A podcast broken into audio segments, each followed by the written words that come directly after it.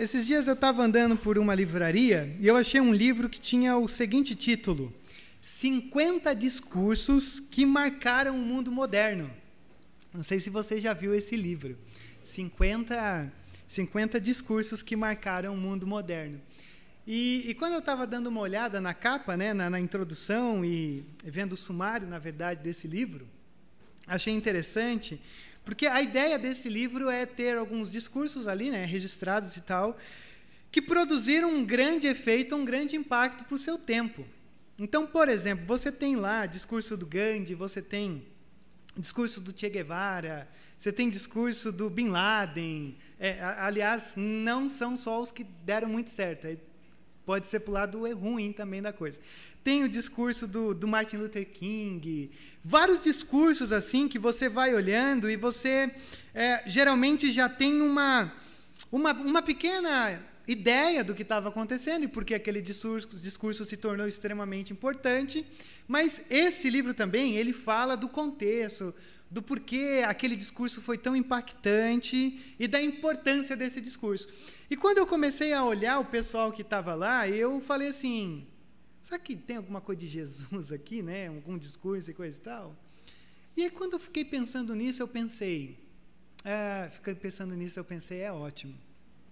Eu falei assim, poxa, poderia ter o discurso das Marias aqui. Quando as Marias vão para o sepulcro preparar o corpo de Jesus, é interessante porque é, elas se deparam com a figura né, do, do, dos anjos que estão ali. E, e, esses anjos dizem assim: Olha, eu, eu não sei porque na verdade você está procurando entre os mortos aquele que vive. Então, assim, pá, começa por aí já a nossa história, a nossa crença. Começa por aquilo que achávamos que estava morto, mas está vivo. Só que mais do que isso, não sei se você já parou para pensar, essa, essa é a maior notícia das nossas vidas. Na verdade, essa é a maior notícia da humanidade. Aquele que estava morto vive. Você já parou para pensar da onde veio esse discurso? A localidade do maior discurso das nossas vidas? Ele veio de um cemitério, há dois mil anos atrás. E registrado por quem? Por duas mulheres. Não sei se você já parou para pensar nisso, mas ah, as mulheres do tempo de Jesus, elas não poderiam ser testemunhas de qualquer caso que fosse no tempo delas, porque mulher não era confiável. Não é interessante você pensar que o Filho de Deus ressurge dos mortos, os anjos dizem: corram para os discípulos e anunciem. Duas mulheres, totalmente mal vistas pela sociedade, testemunhando a, a, ressurreição do Filho de Deus a partir da localidade do cemitério. Só que aí eu pensei numa coisa: não, não dava para essa, essa situação estar tá nos 50 maiores discursos e ser tipo 51. Porque, na verdade, o que os anjos anunciam para essas mulheres não é um discurso. Na verdade, é um comunicado. É, por quê? Se você for pensar bem, se você for olhar né, os 50 discursos maravilhosos que tem, eu conheço alguns deles e tal, você vai ver que eles partem de uma expectativa. Ou seja, uh, o Martin Luther King diz: Eu tenho um sonho. Uh, não é uma constatação de algo que vai acontecer é uma expectativa. E quando nós olhamos para esse discurso que nós temos aqui registrado na nossa Bíblia, nos Evangelhos, não é uma expectativa de que, ó, eu acho que ele ressuscitou. Não. Na verdade, é um comunicado dizendo, ele ressurgiu dos mortos. Então, existe uma diferença entre os discursos e um comunicado. Um discurso, ele experimenta ou vive embasado numa expectativa. Eu espero por dias melhores. O comunicado que a gente tem como a grande base da nossa fé é uma realidade, não é uma expectativa. Só que você pode estar aí se perguntando hoje, como a gente tem a nossa tendência, de sempre nos perder ao longo da nossa caminhada e talvez pensar assim: Rodrigo, por que que hoje, em abril de 2022, a ressurreição de Cristo possa ter algum impacto sobre a minha vida? E é sobre isso que eu quero conversar com você nessa noite. Porque quando nós olhamos para a primeira carta de Pedro, e eu quero que você abra comigo essa carta, na primeira carta, lá no finalzinho da sua Bíblia, se você não tiver um novo cântico aí no final da sua Bíblia. Mas aí no final você tem um livro conhecido como a primeira carta de Pedro. E para mim, os versos do capítulo 1, 3 a 5, são uma ótima oportunidade de nós nos reencontrarmos com aquilo que eu chamaria nessa noite do grande poder da ressurreição de Jesus nas nossas vidas e do porquê que a ressurreição de Jesus não é algo distante, que está lá dois mil anos atrás, e a gente chega, a gente canta e coisa e tal, mas não chega. Eu quero mostrar para vocês, através desses versos, o porquê que a ressurreição ela afeta profundamente as nossas vidas nessa noite, ou a partir dessa noite. Então, só para você ter uma ideia, vamos ler capítulo 1, 1 Pedro, verso 3, ele começa dizendo assim: ah, Bendito seja o Deus e Pai do nosso Senhor Jesus Cristo. Conforme a sua grande misericórdia, ele nos regenerou para uma esperança viva por meio da ressurreição de Jesus Cristo dentre os mortos, para uma herança que jamais poderá perecer, macular-se ou perder o seu valor, herança guardada nos céus para vocês, que mediante a fé são protegidos pelo poder, pelo poder de Deus até chegar à salvação prestes a ser revelada no último tempo. Quando nós olhamos para essa primeira carta de Pedro, essa carta ela foi escrita em torno de 65, 64, quase 70, alguma coisa assim. E quando você olha para a história, a história vai nos dizer que nesse período dessa desse momento em que essa igreja vivia e essa igreja que o apóstolo Pedro escreve, é um momento muito tenso.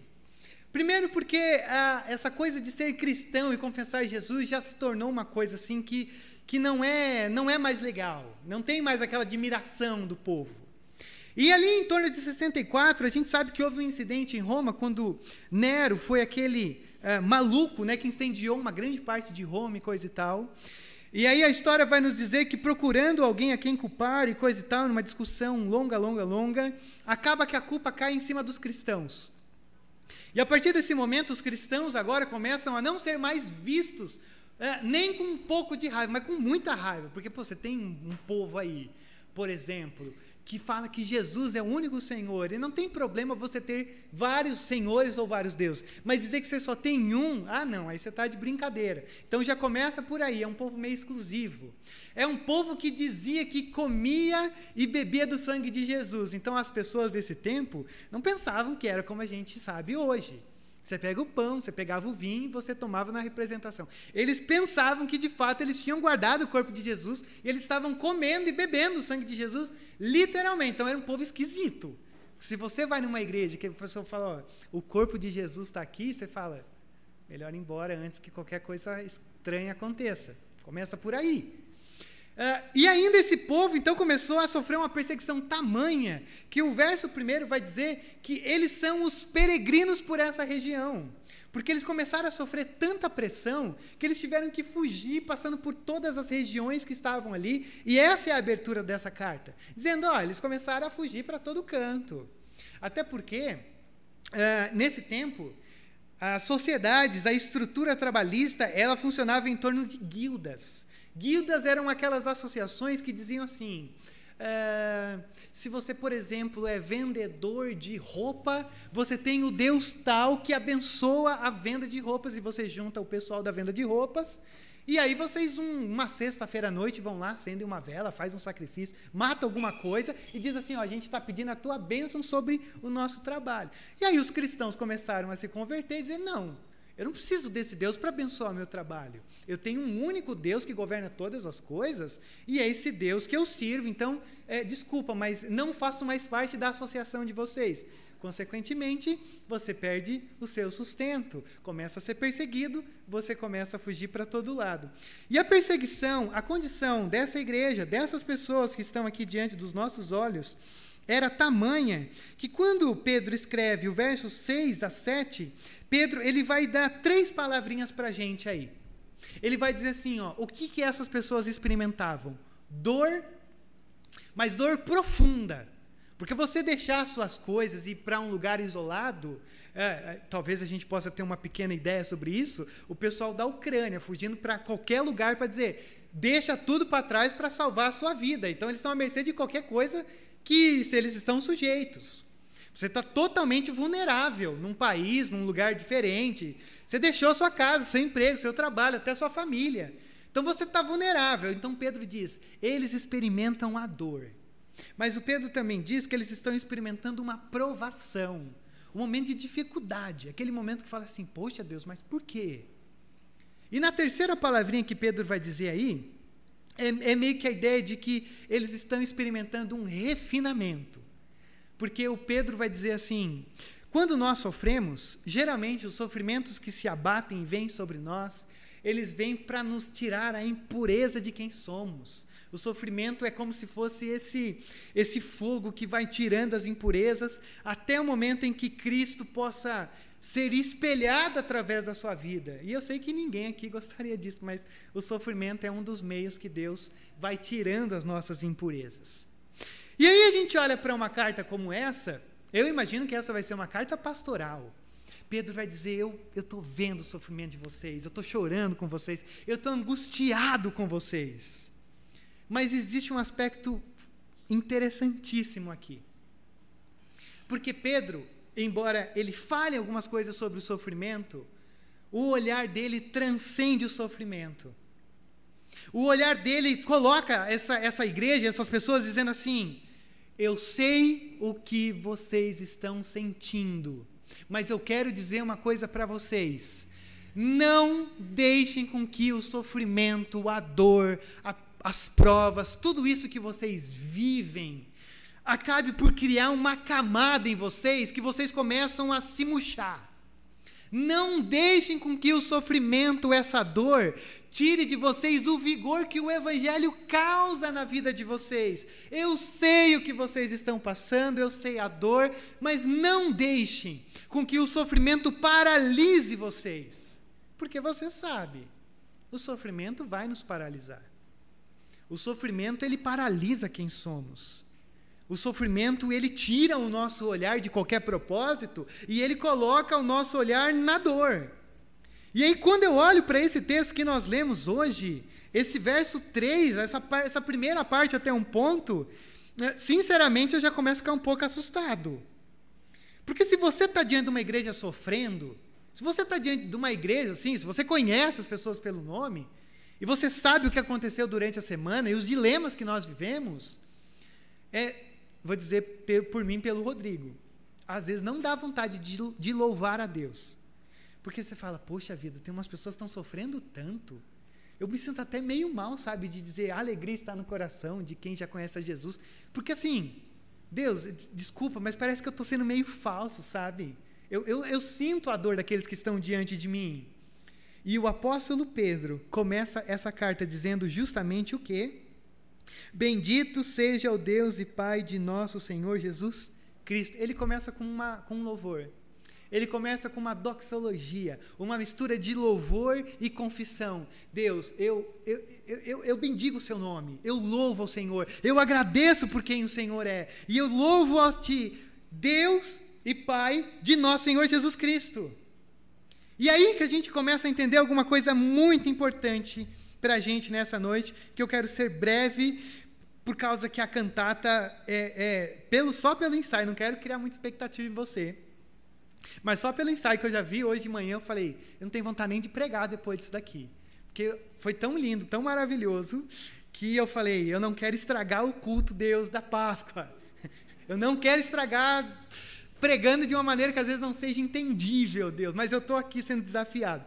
E aí, quando eu olhei para esse texto, eu percebi o porquê Pedro adora, eu percebi porque Pedro louva, e eu percebi porque que Pedro vai nos convidar nessa noite para a gente louvar, para a gente agradecer pela ressurreição de Jesus. Sabe por quê?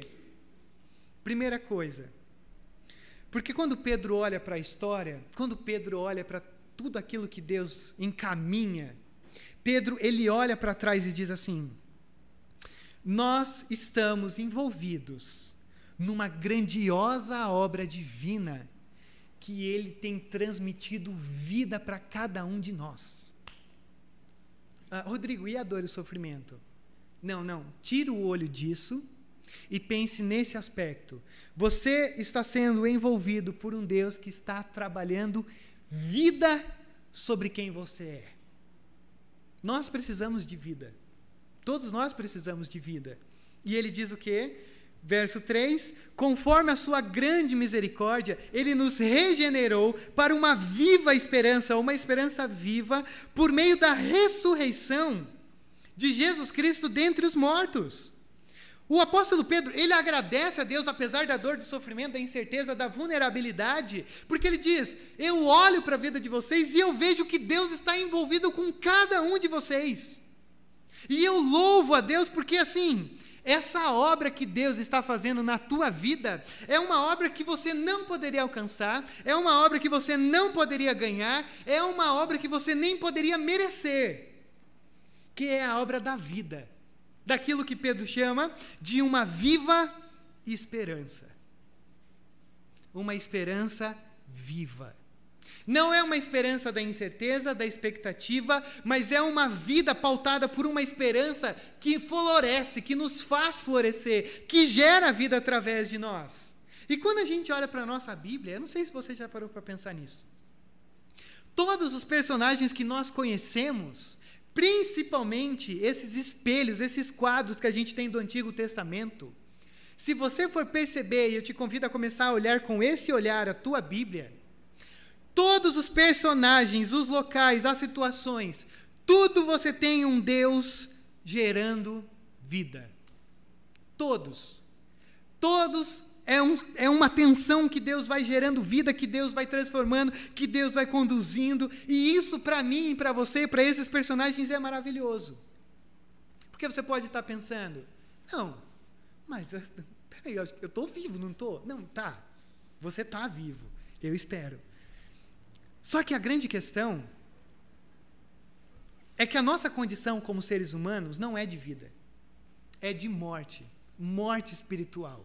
Isso é o que nós chamamos dos efeitos do pecado na nossa vida. Quando os nossos primeiros pais lá no Éden pecam, desobedecem a Deus, dizendo: Deus, obrigado pela criação, mas assim, o Senhor pode ficar de lado que a gente quer comer do fruto e ser os nossos próprios deuses. Essa é a nossa condição. Deus, obrigado por tudo que o Senhor faz, mas eu quero ser o meu próprio Deus. Isso parece vida, mas isso é morte.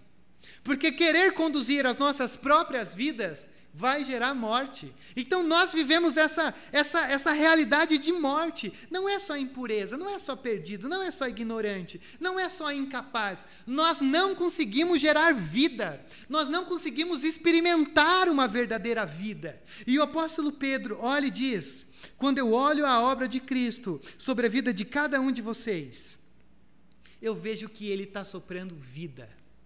Eu vejo ele soprando vida.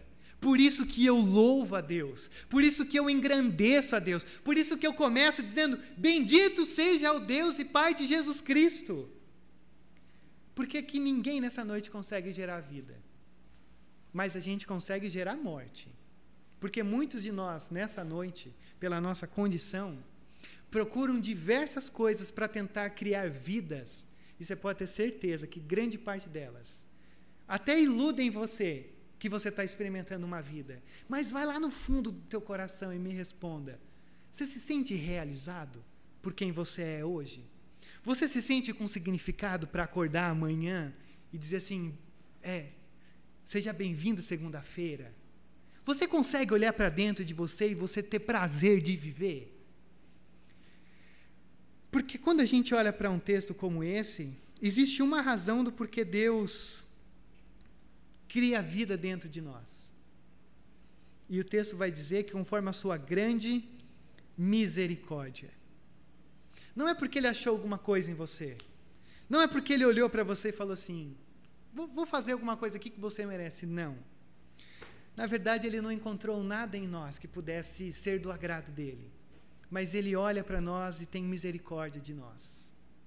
Quando a gente olha para um texto como esse, Talvez você lembre de um eco no Novo Testamento, de uma pessoa desesperada dizendo: Jesus, filho de Davi, tem misericórdia de mim. Misericórdia é o alvo de Deus, colocando em nós vida numa condição de morte que já nos dominou. Então, quando a gente olha para essa primeira partezinha, o apóstolo Pedro diz: olha lá para trás e veja o que Cristo fez. Olhe lá para o passado e veja como Cristo preparou todas as coisas para que você experimentasse vida hoje. Então você não precisa ficar tentando camuflar as tuas dores, você não precisa ficar fingindo que está vivendo, você não precisa fazer nada disso. Você só precisa levantar a mão para o céu e dizer: Deus, tenha compaixão de mim, fui dominado pela morte. Eu preciso de vida, eu preciso de uma esperança viva. Geralmente a nossa esperança não é viva. E o Cristo promete uma esperança viva, algo que inunda os nossos corações. Então é Pedro nos convidando a olhar para trás. Só que daí, o Pedro ele vai nos convidar agora a olhar para frente. E olha só a segunda coisa que eu quero que você veja aqui comigo, no verso 4. Não apenas existe uma obra de geração de vida, vou assim dizer, sobre a nossa vida e sobre a igreja, e sobre quem somos e coisa e tal, mas também ele aponta para o futuro e diz: existe uma esperança que te carrega a olhar lá para frente e enxergar uma herança. E você fala: opa, herança, essa é a parte boa. Não, calma aí. Olha o verso 4. Para uma herança que jamais poderá perecer, macular-se ou perder o seu valor. Herança guardada nos céus para vocês não se trata só da gente agradecer e louvar a Deus, bendito seja o Senhor, pelo que ele fez lá no passado. Mas ele diz: olha para frente, mira lá na frente, assim, mas lá, lá mesmo. Lá quando você não consegue nem pensar, imaginar o que é o céu, porque existe uma herança lá. E o que, que o texto vai dizer? Ele nos chamou, nos resgatou, nos levou, está nos levando para uma herança guardada no céu para vocês. E como ele descreve essa herança? Ele descreve que essa herança é algo que não pode ser tocado pela morte, não pode ser tocado pelo mal e não pode ser perdido. Essa é uma descrição do céu. É essa herança que nós aguardamos. Só que quando eu olho para isso, eu entendo, o céu é esse lugar que nós acreditamos que quando morremos iremos para lá. Nós confiamos nisso. Isso é o que traz esperança para nós. Só que quando a gente olha para isso, é, perceba uma coisa maravilhosa que tem por trás disso. Porque se, se, eu termino o sermão aqui, você fala assim: ah, beleza, ó, o Rodrigo então disse assim: é, olhe para trás e veja a obra de Jesus trazendo vida em você, e aí olha para frente esperando a sua herança. E aí você fica assim é, legal, eu, eu, eu, vivo lá atrás, olhando para trás e olhando para frente. Mas e aqui? E agora? E essa lacuna que se abre entre essas duas promessas? Quando você vê e você imagina que existe uma herança guardada nos céus para você, você já parou para pensar como isso se torna prático na sua e na minha vida?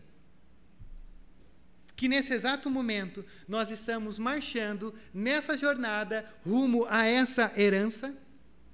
Você já parou para pensar que isso significa que não é uma herança que pode ser tocada pela morte, volta a dizer, não pode ser tocada pelo mal, não pode ser tocada pelo tempo, mas é uma herança que mesmo que você esteja enfrentando a dor, a vulnerabilidade, você está indo triunfantemente para esse lugar?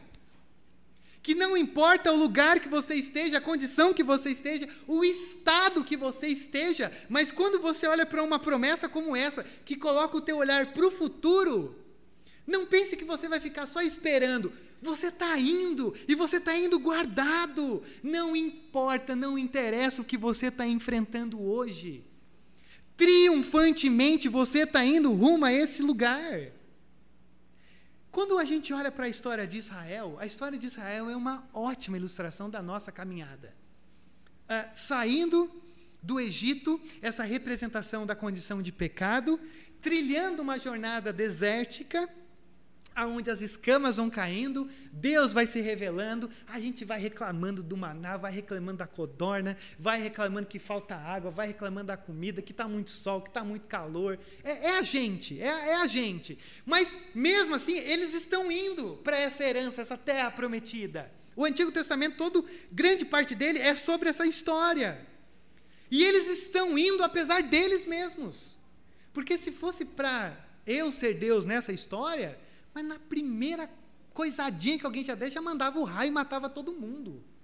E Deus fez várias vezes isso daí, aliás, para não passar despercebido. Mas assim, eles estavam indo, apesar deles mesmos.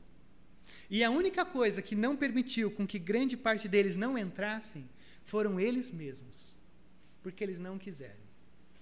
Eles acharam que muitas vezes o deserto era bom demais para ficar, e Deus sempre tem que empurrar o povo na direção dizendo: desfrutem com o olhar daquilo que espera vocês. Porque vocês estão indo lá. Eu estou caminhando com vocês. Senhor, mas não parece, 40 anos. Essa semana eu reli essa história. Eu não sei o quanto você está familiarizado com ela, mas aquela pergunta bem escola dominical. Quais são as, as duas únicas pessoas que entram na terra prometida e que saíram lá do Egito? Cara, você já parou para pensar nisso? Tipo, Josué e Caleb são um dos doze espias que vão lá olhar para a terra, não querem enrolar a sua cabeça, misturar as histórias, mas presta atenção. Josué e Caleb, eles saem do Egito, junto com, meu, deveria ter um, pelo menos duas milhões de pessoas ali. E aí, eh, eles chegam diante da terra e aí eles querem, ó, Senhor, nós, nós não confiamos tanto na tua palavra, então a gente quer mandar espias lá para ver a terra. E são 12 os espias que entram na terra. É, dez voltam dizendo assim: ó, não dá para entrar, são gigantes, é gente assim que não acaba nada. Se a gente entrar lá, a gente é como se fosse gafanhotos. E Josué e Caleb são os únicos que dizem o quê? Não, a gente consegue. Mas, qual que é o resultado da história? É, a voz do povo é, é, é a voz de Deus? Não, não. Não existe teologia pior do que essa porque o povão decidiu não entrar. O que, que acontece? A partir desse momento, o povo fica uns 38, 39 anos girando no deserto, até que eles entram na terra. Só que todo esse povo que saiu do Egito morreu nessa, é, nesse círculo infinito de 40 anos até entrar na terra. E só o Josué e o Caleb que entraram. E eu não sei se você já parou para pensar nisso, mas se coloque na pele de Josué e Caleb nesse momento. Você ficou 40 anos rodando no deserto por causa que os 10 não quiserem, o povo não quis. Você não queria. Você falou, dá para entrar. E o Josué e o Caleb, que a todo momento, desde o início, quiseram entrar, tiveram que suportar 40 anos por causa do povão. Essa é a nossa história. É a história das tensões. É a história de muitas vezes sofrer as experiências que a gente sofre nessa caminhada. Mas não se iluda. Há um Josué e um Caleb dentro de nós que, na realidade, faz com que muitas vezes a gente sofra o que as consequências trazem sobre nós. Às vezes é bobagem nossa mesmo, mas nós estamos indo triunfantemente para esse lugar onde a morte, onde o mal, onde o tempo não podem acabar. Mas aí existe uma última coisa que eu quero que você veja nesse texto do porquê que a ressurreição ela é tão, ela é tão gloriosa. Primeiro, porque ela traz vida. Segundo, porque ela enche o nosso olhar de uma herança que nos aguarda lá. Mas veja o verso de número 5 e veja se isso não é uma boa razão para você louvar ao Senhor.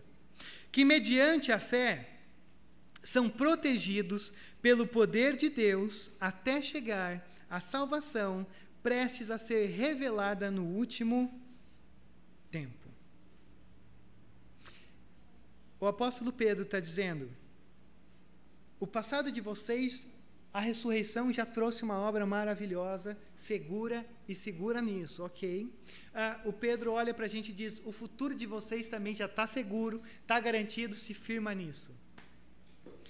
E aí você olha e diz: Pedro, tá, mas tá doendo.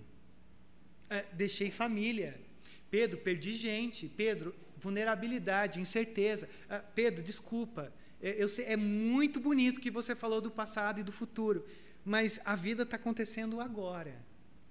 E eu não sei o que vai acontecer. Eu não sei para onde eu vou. Na verdade, Pedro, eu não sei nem o que eu estou fazendo. Estou meio perdido, estou meio desnorteado. Esse, esse pós-pandemia, Pedro, a gente meio que está sendo empurrado, assim, porque eu não tenho muita ideia. Eu não tenho, eu não consigo nem planejar, Pedro. Eu não sei o que está acontecendo direito. E o que, que o apóstolo Pedro diz?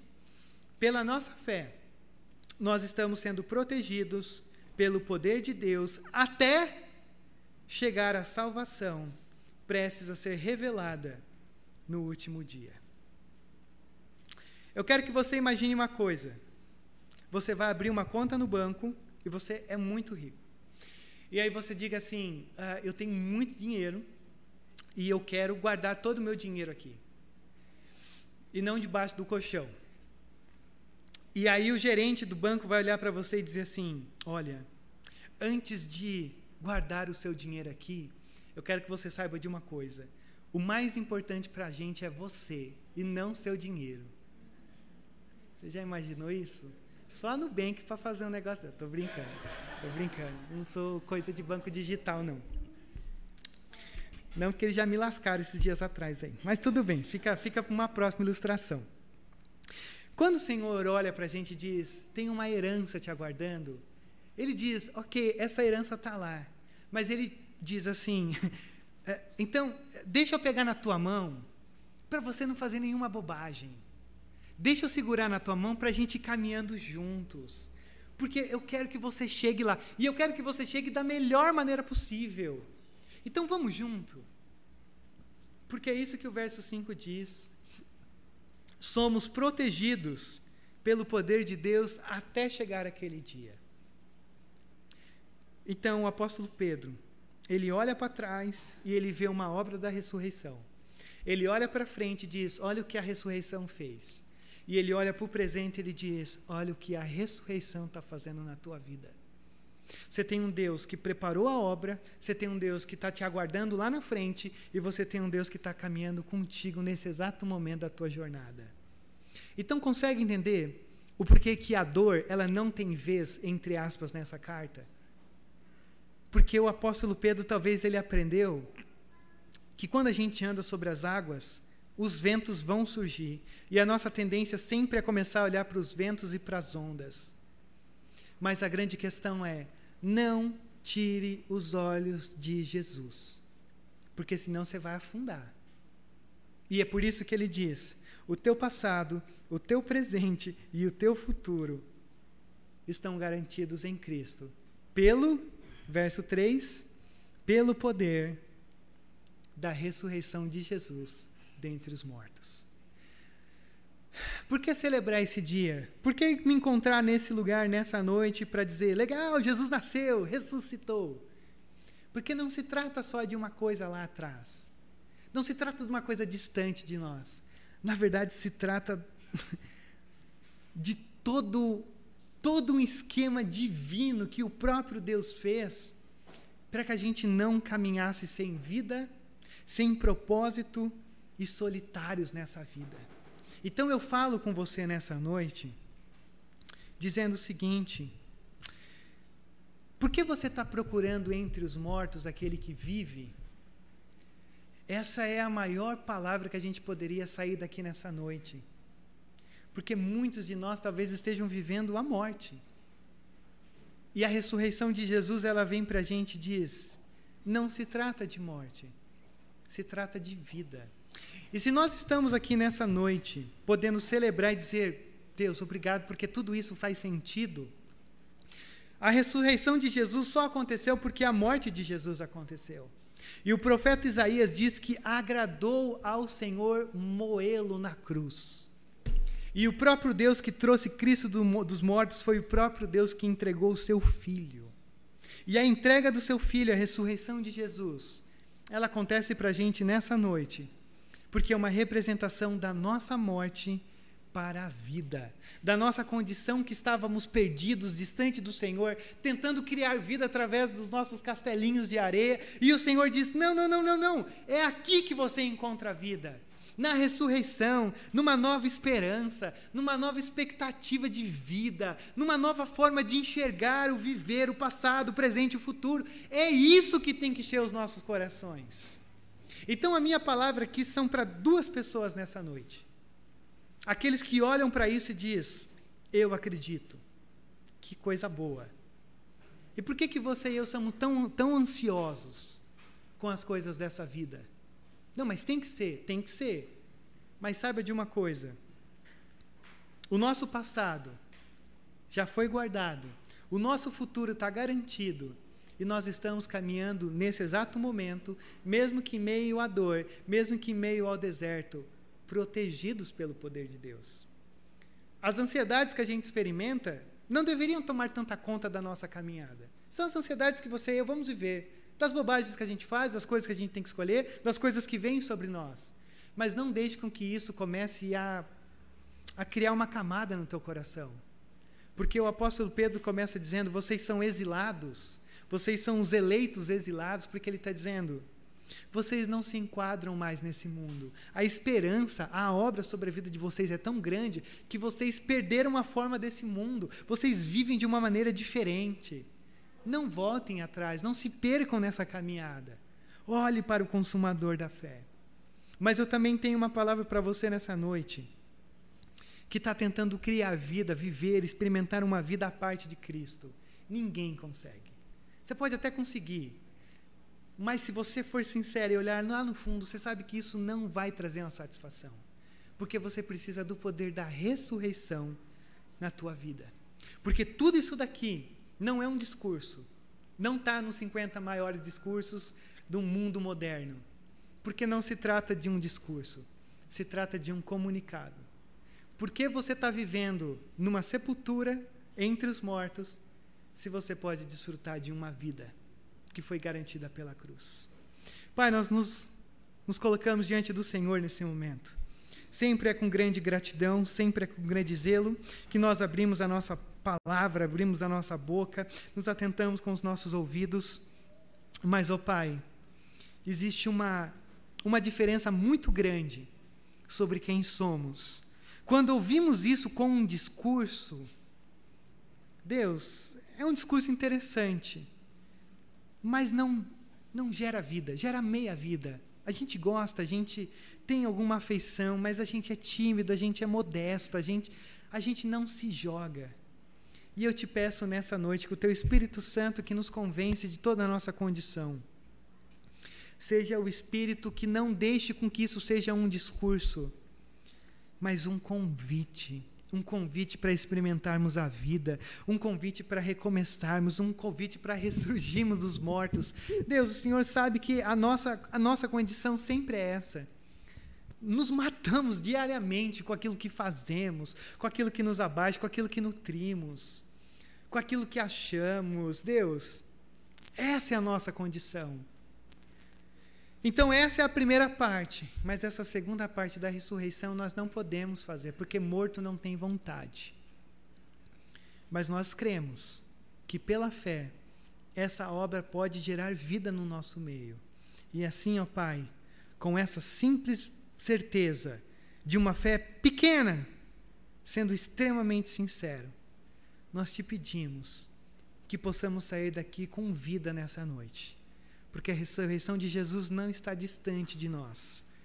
Na verdade, ela é a nossa ressurreição também. Assim nós oramos, ó Pai, no nome santo de Jesus. Amém, Deus. Amém.